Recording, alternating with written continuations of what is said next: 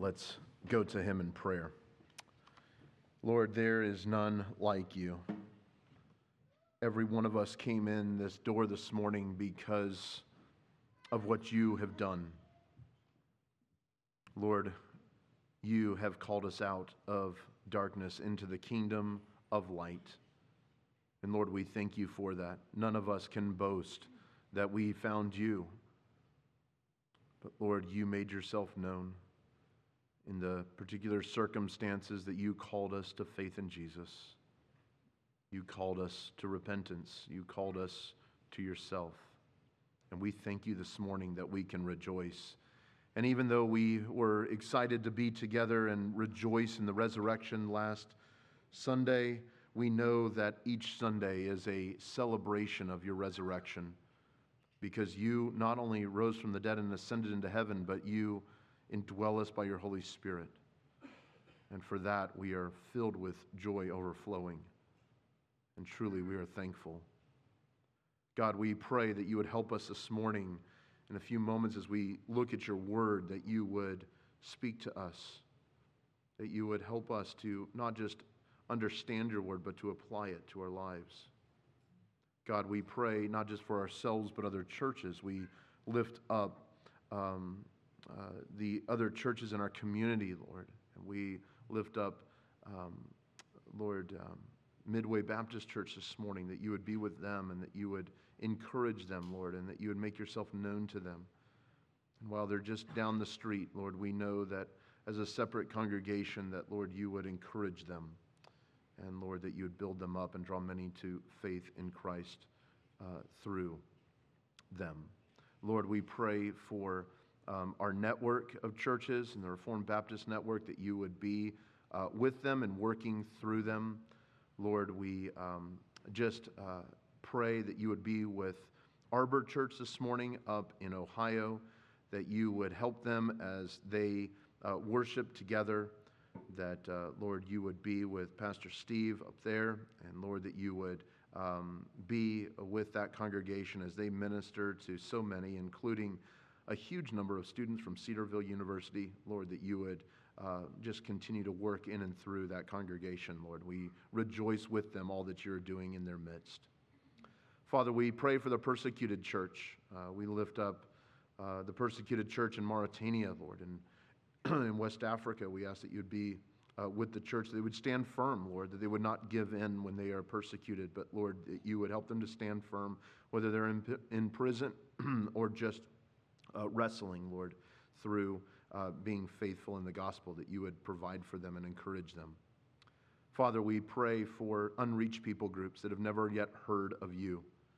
And so we pray for unreached people groups uh, in the country of Chad this morning, the Burnday people, Lord, that you would bring them missionaries, that you would bring uh, the gospel into their language through your word, that, Lord, you would provide missionaries with a burden uh, to see this unreached people group uh, come to know you. And uh, Lord, we know that uh, you are exalted when every nation, tribe, and tongue is, there's a portion of them redeemed for your good and for your glory. And so we ask that you would uh, do that. Father, we lift up the trouble spots around the world. We continue to be grieved by the war in Ukraine, that, Lord, you would accomplish your purposes. We know you hold the nations like streams of water in your hand and their leaders, that you would work in such a way to make uh, your name great. Lord, there is none like you, and everyone will bow. And we ask for your grace, though, in this situation, as both sides have so many casualties and uh, war brings so much pain and destruction. Lord, I pray that you would um, bring many to faith in Christ through this, both on the Russian side and the Ukrainian side. Father, we pray for the crisis continuing in a humanitarian way in Turkey and Syria after these earthquakes. Lord, thank you for those that have responded and provided housing. Uh, we lift up um, uh, the Asia Minor ministries that we have partnered with to bring uh, not just food, but the gospel to as they're on the ground there. We thank you also for other organizations that are um, providing for their needs and sharing the gospel, like Samaritan's Purse and others, Lord, that are providing housing and, um, and a warm meal and opportunity for those that have lost everything in this life, but to realize they've gained everything by hearing your gospel. And I pray that you would continue that work and be with those that are uh, working hard to see that uh, through.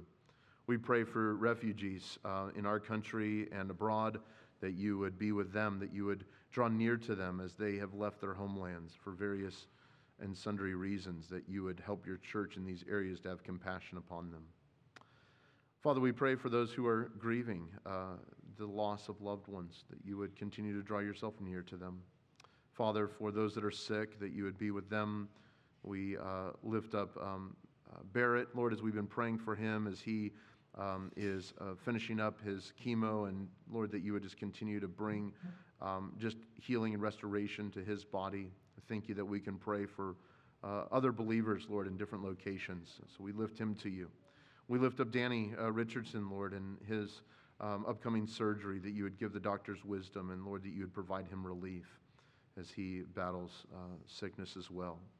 Father, we pray for expectant mothers. We thank you for being with Kaylee this week as she went in with premature labor, that, Lord, you would um, continue to be with her on bed rest, and, Lord, that you would provide for her, that uh, you would be with Ethan as well as they prepare to become parents.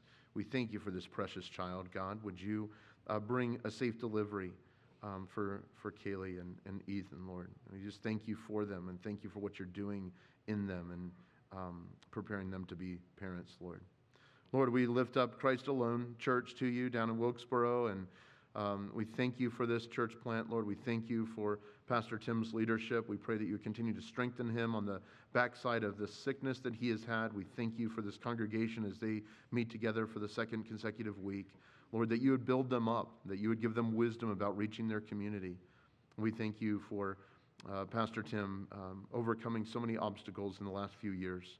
And Lord, thank you for bringing him to us and that we've been able to partner with him to see uh, your work done. And Lord, thank you for this wonderful relationship that we have uh, between churches. And Lord, that you would continue that. We might see other churches planted for your glory.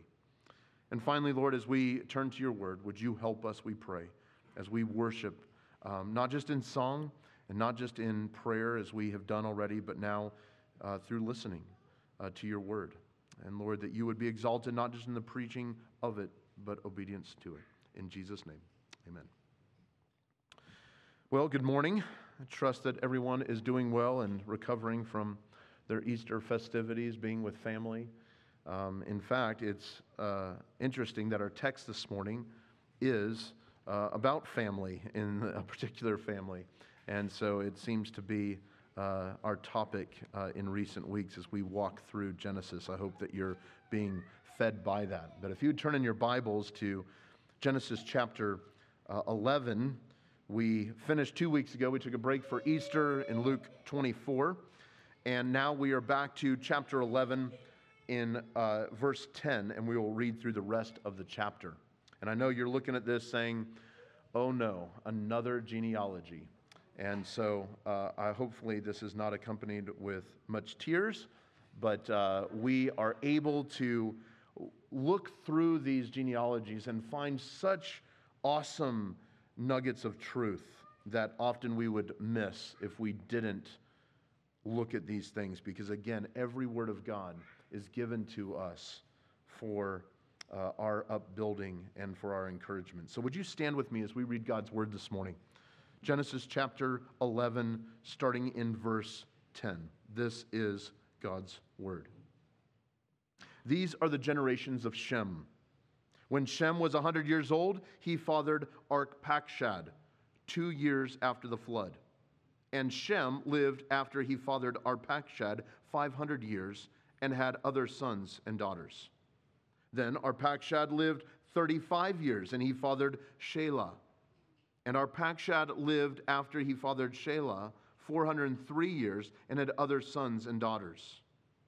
When Shelah had lived 30 years, he fathered Eber. And Shelah lived after he fathered Eber 403 years and had other sons and daughters. When Eber had lived 34 years, he fathered Peleg. And Eber lived after he fathered Peleg 430 years and had other sons and daughters. When Peleg had lived 30 years, he fathered Reu. And Peleg lived after he fathered Reu 209 years and had other sons and daughters. When Reu had lived 32 years, he fathered Serug.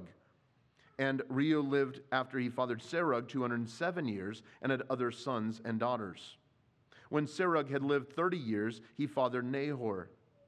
And Serug lived after he fathered Nahor 200 years and had other sons and daughters. When Nahor had lived 29 years, he fathered Terah. And Nahor lived after he fathered Terah 119 years and had other sons and daughters.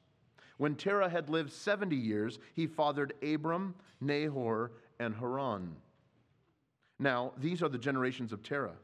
Terah fathered Abram, Nahor, and Haran. And Haran fathered Lot. Haran died in the presence of his father Terah in the land of his kindred, in the Ur of the Chaldeans.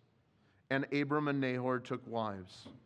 The name of Abram's wife was Sarai, and the name of Nahor's wife Milcah, the daughter of Haran, the father of Milcah and Iscah.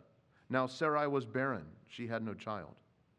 Terah took Abram his son, and Lot the son of Haran, his grandson, and Sarai his daughter in law, his son Abram's wife, and they went forth together from Ur of the Chaldeans to go into the land of Canaan. But when the time or when they came to Haran, they settled there. The days of Terah were 205 years, and Terah died in Haran. This ends the reading of God's word. You may be seated.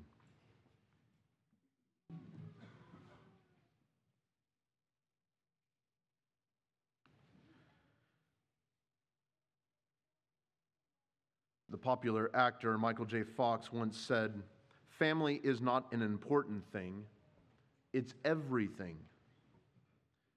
It's interesting as we look at this text this morning, we see yet another evidence of God's grace. We have seen this in the context of Genesis all the way through from the very beginning that there was a couple that began the human race, that God created Adam out of the ground, and he took from Adam a rib and formed his wife Eve. And it's through these that the nation or the nation or the, uh, the world was populated up to the point of the flood. Many estimated that there could have been many, many people that had already encompassed much of the earth as far as population by the time of the flood. And then we see that the great flood brought judgment because of the violence of mankind, and God destroyed every breathing thing except Noah, his wife, his sons, and their wives. And through these eight, God repopulated the earth at that time. We looked at last week concerning the Tower of Babel that there could have been uh, up to a couple thousand people at this point, a hundred years later after the flood. And at Babel, we saw so many things happening that we see this really outline of where the author Moses wants to go under the inspiration of the Spirit to lead us to understand what God is doing. Have you ever wondered that? What in the world are you doing, God? You look at the nations, you look at your own family, perhaps, or your own life, and you wonder, what, Lord, are you doing? Well, a beautiful picture here of this in this context. We wonder, what is the Lord doing? He has confused their languages, and they're beginning to go around the world and populate the earth. Their speech, culture was being developed, identities being found within the human race at this time. And then it's as if the whole world was on display that the author of Genesis now puts a shine, shining light upon one son of Noah, and that is Shem. And we've talked about this in weeks past that there's two lines of Shem, and we looked at this earlier in chapter 10. Look over to chapter 10, verse 21. If you remember how that was divided, we looked at this. We talked about the uh, inheritance, or rather the lineage of Japheth and then the lineage of Ham and their descendants and what nations came out of them. And then we looked at Shem in verse 21. But just by way of review, I want to look at this again because there's two lines of Shem that Genesis identifies. First of all, one through Eber, which we'll pick up here in this genealogy, and a second one through Joktan in verse 26. But look at chapter 10, verse 21. We'll just read that again very shortly because you'll recognize these names. To Shem also, the father of all the children of Eber, the elder brother of Japheth, children were born, the sons of Shem, Elam, Asher, Arpachshad, Lud, and Aram. The sons of Aram, Uz, Hul, Gether, and Mash. Arpachshad fathered Shelah, and Shelah fathered Eber. Those are the same as what we're looking at this morning. Then to Eber were born two sons. The name of one was Peleg, for in his days the earth was divided, and his brother's name was Joktan. Joktan fathered Alamad, or uh, sorry, Almodad, Sheleph, Hazarmaveth, that's my favorite, Jerah, Hadoram, Uzal, Diklah, Obal, Abimael, Sheba, Ophir, Havilah, and Jobab. All these were sons of Joktan. The territory in which they lived extended from Mesha in the direction of Sephar to the hill country of the east. These are the sons of Shem by their clans, their languages, their lands, and their nations. Now, it's important to note when we looked at chapter 10, it was kind of an introduction to the Tower of Babel in chapter 11, because notice he mentions languages but he's simply giving us kind of an introduction about what is going to happen. These divided into language groups and really into their lands. Now, I think that's important to note because we see that, notice in verse 30, we've been talking about those who headed east. Remember, we looked at this theme in Genesis that when Adam and Eve left the garden, they went east. When Cain was, after he killed Abel and he got his punishment, he headed east and established Babylon. There's a line of Cain versus the line of faithful Abel that we see throughout the scriptures. And even here, this one line of Shem heads east, and then the focus of all the scripture goes on to this other line of Shem. Now, if you're a historian, or an anthropologist, this might be frustrating to you because these are some of the most ancient documents concerning the history of mankind. And we've lost a lot of history, but it's very interesting that God in His Word focuses the spotlight in His sovereign will over this line. And why is that? Because we know from chapter 3, verse 15, that God has a plan of redemption that his stream goes all the way through the scriptures. And it's a glorious truth because some of us might be focused on what's not here in chapter 11 rather than what is here. And I want you to see that because that alone is a great observation. God does care about the nations, as we'll see at the end of this sermon. But the focus of the text of Scripture is focusing in on two main points from chapter, or verse 10 rather, to 25. We are looking at a chosen line, a genealogical line in verses 10 through 25. And then, secondly, I want to look at this chosen family in verse 26 through 32, and then make some application to the rest of Scripture, let alone our own lives. So, when we look at this and we see this review of uh, really what God is doing in this generation, notice several things. Just at glancing at this passage again. Notice that this is again the, from uh, the beginning of verse 10 that these are the generations of Shem. This is really just a portion of Shem's family. Now, we know that family is important. And by way of looking at this, I haven't made a lot of emphasis here, but if you haven't caught it, God likes human progeny, particularly godly seed, as we see in the scriptures. And I don't want to pass this over because we see this as a very focused text in the uh, fulfillment of what God is doing, even through human fertility. And then we come to a screeching stop, which we'll look at here in a few moments. But notice here that God is pro reproduction. He is a fa- he's in favor of seeing life propagated. He is in favor of families. I like to notice here that several of these names and these ages here, they were starting their families in their 30s. And I'll make mention too about the longevity of life and its decrease also in this genealogy. But first, I think it's important that we realize that it's almost the expectation from Genesis that man would be fruitful and multiply. As one young man once said to me, it's one of the most glorious commands of Scripture. It's fun to obey the Lord in this way. But I love the fact that all these children are mentioned here, but also it's following the firstborn. It's, it's the expectation that babies would be born and that the generations would continue, each generation. It's also been said that if we have just one child, it's merely replacing one of the spouses. To have two, it replaces both. To have three, it's adding. To have four, now we're multiplying. But I also see here in this text that God comes near even the barren. We'll come back to that.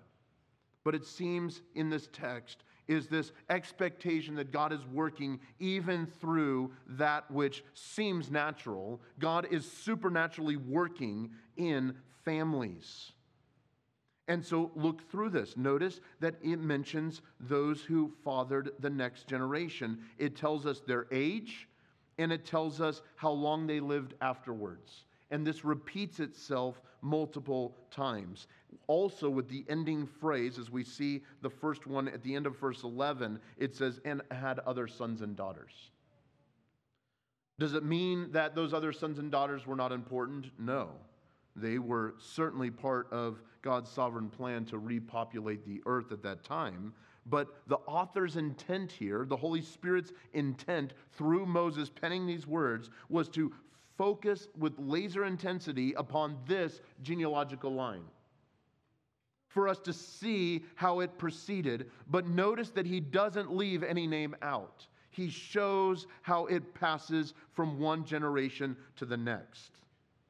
Now, look at this also concerning life after the flood.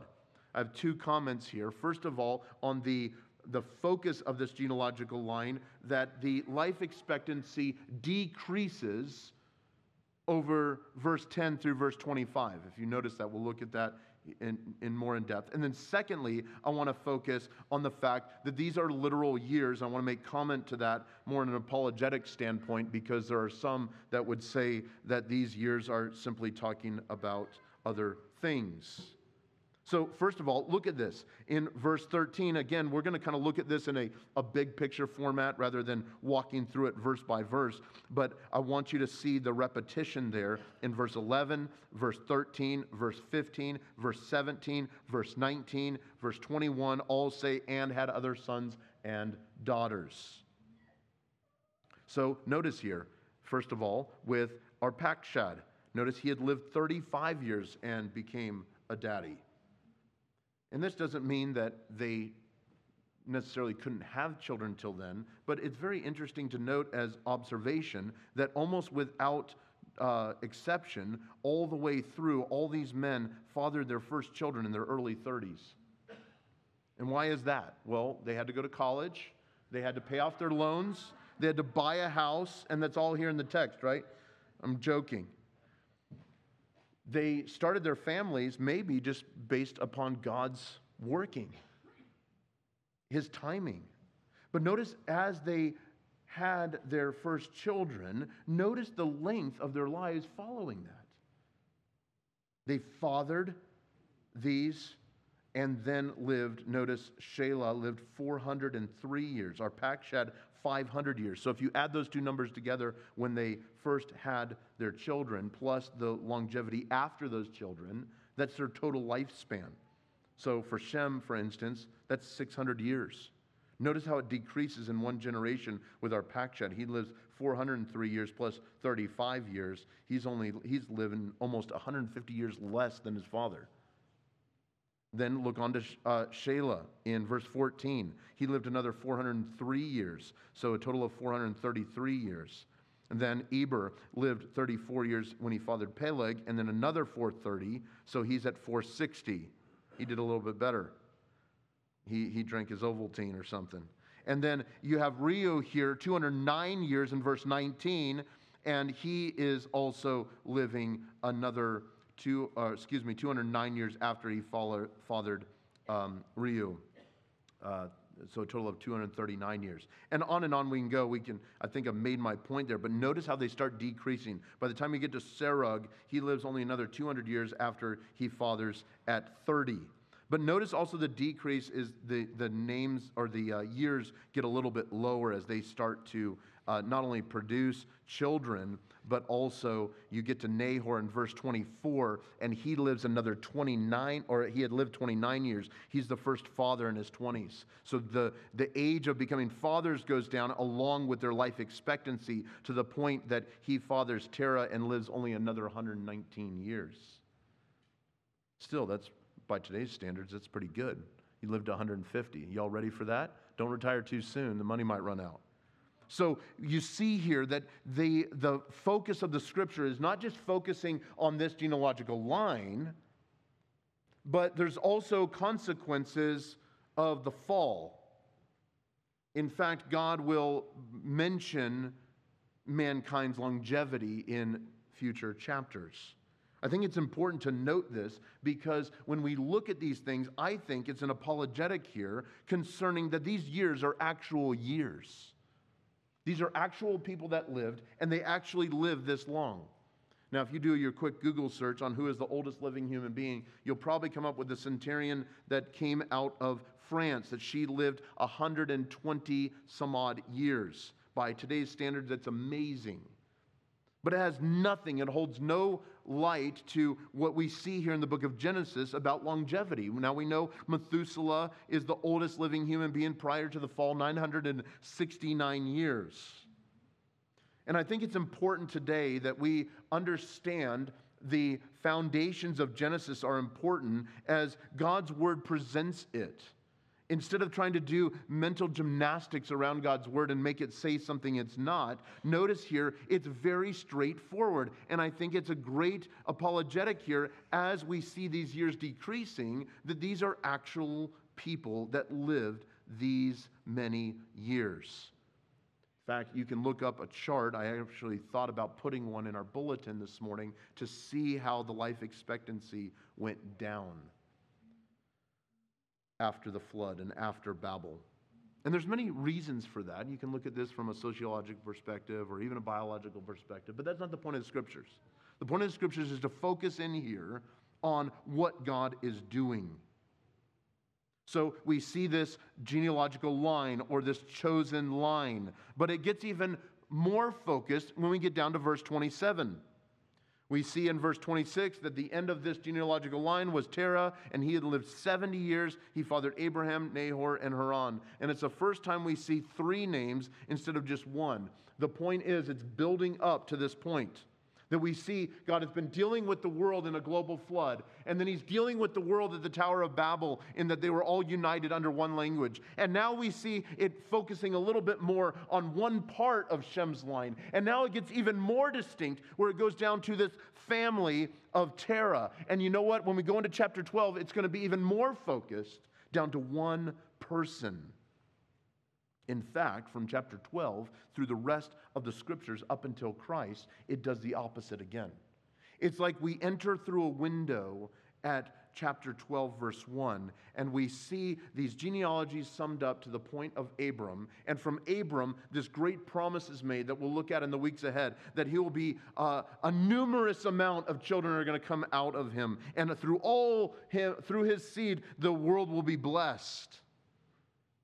And then we get to the end of the Old Testament and we're looking for a particular person called the Messiah.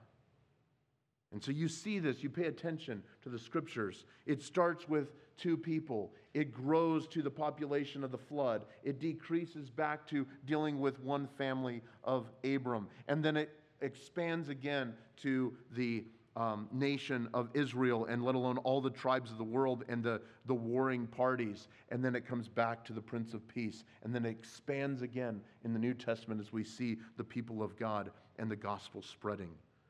God is up to something, and we should pay attention at the 3,000 foot level as opposed to being amongst the tree line here. So, first of all, we've seen this genealogical line. Now let's look at this genealogical family. Look at verse 26. We'll back up to uh, well, we looked at verse 20, look at verse 27, excuse me. It says, Now, these are the generations of Terah. Terah fathered Abram, Nahor, and Haran. Now, I want you to see in really summarized form, this is really an outline of where we're going in Genesis. Why is this important? Well, Terah leads us to the family of Abram, but Abram also has two brothers. Haran is important because he fathers Lot, which we're going to find in uh, upcoming texts. So he's simply introducing what is about to come to us. And then in verse 28, Haran died in the presence of his father Terah in the land of his kindred, in Ur of the Chaldeans. Now, this is important, I think, for two different reasons. First of all, I think it's important for us to look at this that God doesn't leave anyone out. It's not that God is just rolling over individuals to get to just focus on one thing, but he makes mention of Haran and his death. And no doubt this has an impact on the family lineage, but we should pay attention to this. Birth and death are all affecting this particular family because we see that Lot no longer has a father.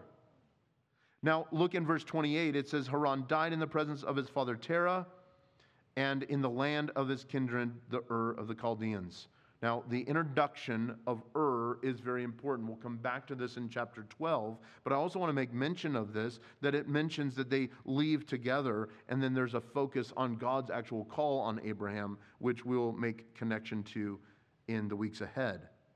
So we see here that not just Haran is mentioned, verse 29, and Abram and Nahor, the two surviving uh, uh, brothers, then it takes in a logical, chronological way from their early years to taking wives, that they both marry. And notice it says the name of Abram's wife was Sarai, and the name of, name of Nahor's wife was Milcah, the daughter of Haran. So you're right, those of you who are paying attention here, uh, Nahor takes his niece as wife, the daughter of Milcah and Iscah. And so we see this genealogical line, we see this genealogical family, and then it's almost as this passage, in all of its fertility, comes to a screeching halt here in verse 30. But it's important, don't miss it. It says, Now Sarai was barren, she had no child of all the activity and all the births and all the fathering and mothering and all that's happening, that everything seems to come to a screeching halt in verse 30, that breeds a hopelessness, almost a helplessness of this family. You have two surviving brothers following the death of their other brother, and then one of those brothers can't have children. It seems almost at first look that God is going to even put Sarai aside and follow this productive line through Nahor. Humanly speaking, it seems like there is no hope, there is no expectancy, there is no way forward, there is no hope for this line or this part of the line. It's just how it is. It seems like a dead end, not to be continued. End of story. But this too is part of the introduction to the rest of Genesis. It's in fact through this screeching halt that God is going to begin his work in a particular family, Abram's family. It seems almost that what is humanly evident becomes the great workshop of God. That God takes this barren woman and, in fact, raises up a people for himself. It's almost like Moses is giving us a great introduction to what he is about to introduce, starting in chapter 12, verse 1, because it starts with these words Now the Lord said. I think there's hope for us here, particularly all of you women here. First of all, the natural, seemingly uh, way of women is that they would be productive and that they would have children. And that seems all great. But when we come to a verse like this, we see that God draws near to those that are without children.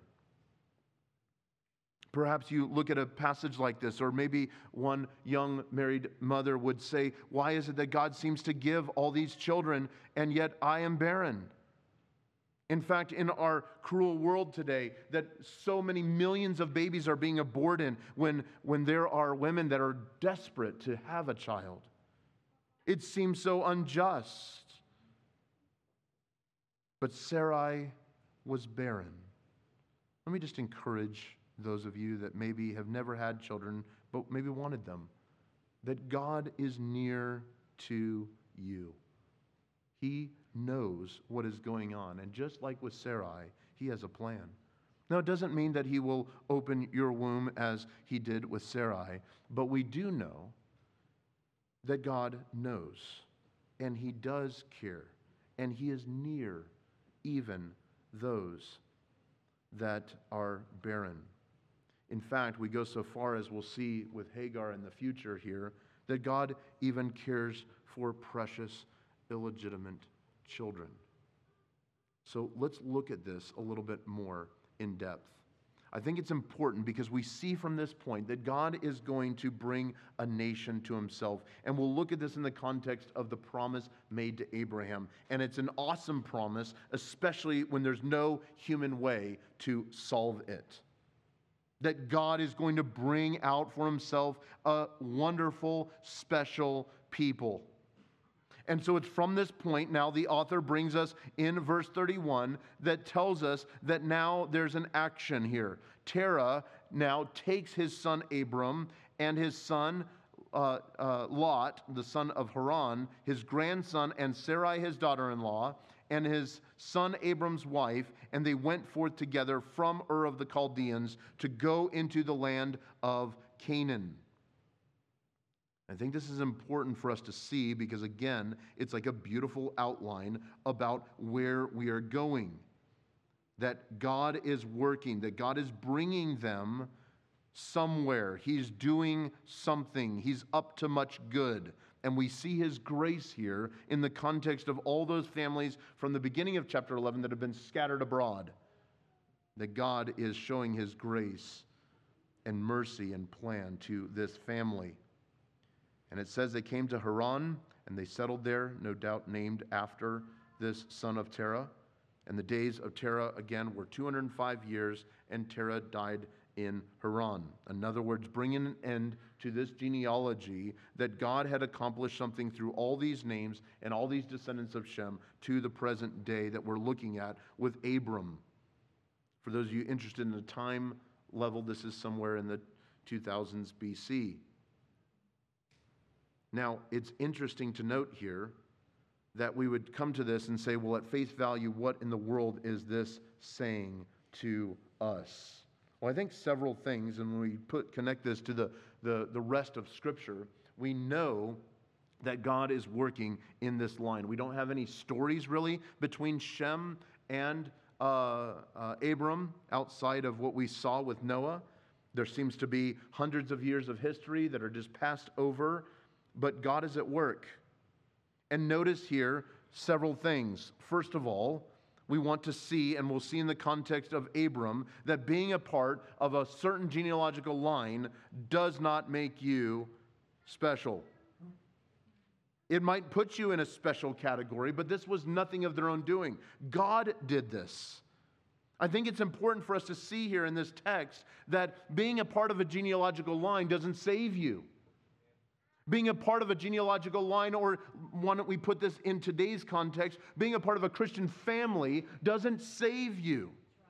We're going to switch gears next chapter here in chapter 12. That it's what Abram does in believing God, responding to God's initiative in his promise, that Abram, it is accounted to him as righteousness. In fact, the Apostle Paul builds his great doctrine of justification in Romans chapter 4 and 5 based on these truths that we're going to look at and this genealogy. I think it's important to note here that many times we think that we are special or not special based upon whose family we're in, and yet God's word is driving us to see not just the details of our lives, but ultimately His grace in spite of what is. God is creating a people for himself. As we'll see in the New Testament, these people are not people that are based on genealogical biology, but they do have the same Father. They are reconciled to God and given new hearts of regeneration. In fact, John the Apostle calls it being born again. And so the attention of the New Testament, while it's on biology, focuses much more on the issue of faith and the progeny that comes from a spiritual people that God is building. As we know, the church. But secondly, it's not just a certain line that doesn't save you, but I think something else we need to see is that God brings about supernatural birth. And we see it right here in the context of chapter 11. Sarai was barren. It took an act of God to even bring about physical progeny, which seems so natural in the context of chapter 11. There's all these babies being born, and then it's almost like God purposely points out that yes, there's one barren woman. And I think it's a glorious truth that it's what seems impossible with man is possible with God. And God brings out of this barren woman a tribe, a nation, a people that ultimately will be a blessing to all. It's Sarai that is in the line of our precious Lord Jesus. God is able to do the impossible and bring about the impossible. And it's not just in a physical way but a spiritual way. And so, what is it for us this morning? Several applications for us to think about. How often do we think about faithfulness or our identities concerning our physical families more than our character defined by who we are as the people of God? If you walk with the Lord for many years, you'll find that you are much closer to your spiritual family, the church, than you are with your physical family.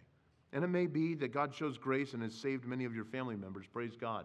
But even in the context of your life, you'll find that God is building a people for himself.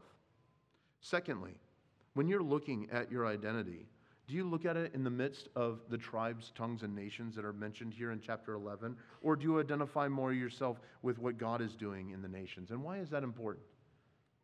Well, I think knowing my context here, who I'm speaking to in the Western world as Americans, we often have a very narrow mindset about what God is doing. That we know, for instance, that, that America is not God's chosen people. We live in a blessed country, don't get me wrong. I'm very patriotic. I think we live in one of the greatest nations that has existed on planet Earth for many, many years. But we are young. In fact, I think pridefully young and stupid to think that we can go on forever. And our identity in different things, such as this, rather than the people of God, sets us up for failure.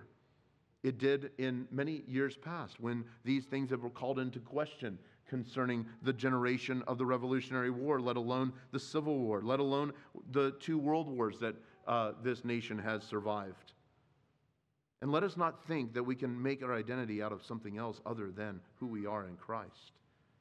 But it's also to expand our understanding of what God is doing in the world. He is not merely working through one nation, he is spreading his gospel with every nation, tribe, and tongue. And we know he's bringing them to faith in Christ. And as our world gets smaller through technology, we ought to do things like we are doing when you hear me pray for persecuted people or unreached people groups. We need to educate ourselves about what God is doing in the world.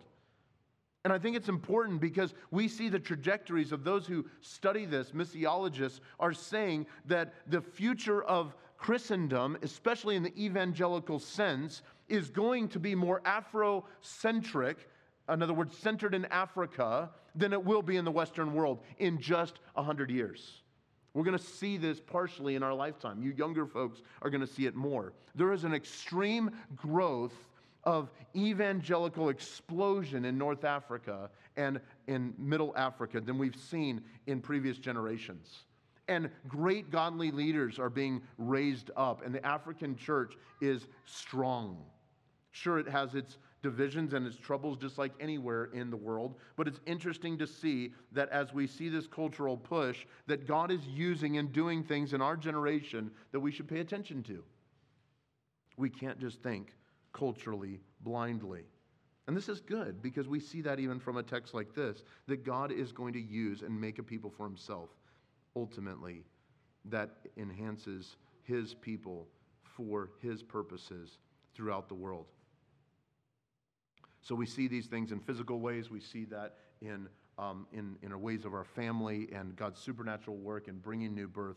But my final question is where do you find yourself in this genealogy? Are we identified more with the line of Shem who goes their own way? Who, in their own pride, seeks to build a kingdom of their own? Or do you find yourself in the line that we will see of Abram that pursues God by faith?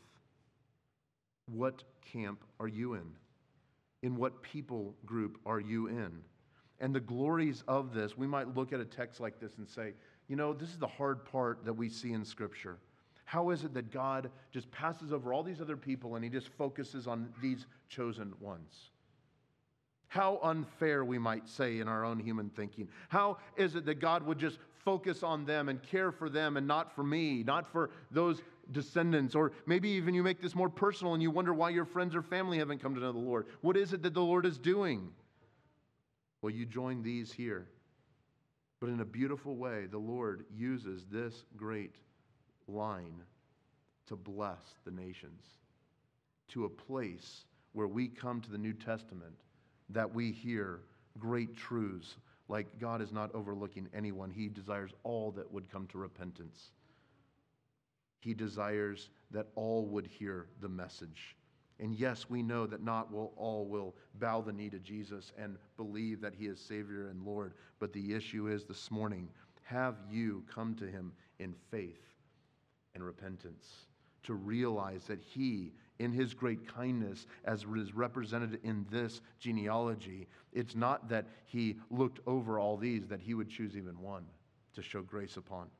His grace is mentioned here. The expectation of the hope in him is mentioned all the way through here.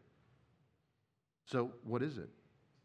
Are you looking to Christ in faith, believing that God has a better plan for you than you do for yourself? Or do you put your heels in the sand and struggle in pride against the one who created you for his glorious purposes? It's a call. It's a call to us to repent and to turn to Him. So, as we look at this in the next few weeks, we'll see a connection here between God's grace with this genealogical line, but also God's purposes in renewing people um, by faith in Christ. And this is a glorious future that family indeed is not everything, but ultimately who we came from and who we look to in God is. So, with that, we will end and we'll pick up as we see in chapter 12, verse 1 next week on God being the author of uh, the initiative he takes with Abram and his family line. Let's pray. Lord, we thank you for helping us look at this genealogy. And Lord, as we see it in the context of your redemptive plan, it, it may seem boring to us, it may seem uh, unimportant but Lord, it connects us to what you are doing in the world. It connects us to how you are working ultimately to bring your Son into the world, to save sinners like us, setting up a context that we can understand. Because you love us and you love to give us those details. But even in those things that we don't see, Lord, you are able to help us. God, I pray that if there's one here this morning that has never felt earthly closeness to a family because of either how they were raised or uh, being orphaned or just feeling that sense of a, a lack of connection. That God, they would see in your word here the beauty of what it means to be a part of the family of God. That, Lord, you would draw near to all of us in our particular circumstances. That you speak of godly fathers and mothers. And Lord, that you are able to work through these things to bring us to you. And Lord, I know these applications are numerous, and so, Lord, help us to see that your sovereign plan includes everything that happens in our lives for good, and sometimes as we see for evil, it seems. But you use even our sin, you use even the evil of this world to bring about much glory, as we'll see in the story of Genesis. So, Lord, it points to you, and we thank you for it. Help us, we pray, in these ways and more, for your glory and our good. In Jesus' name, amen.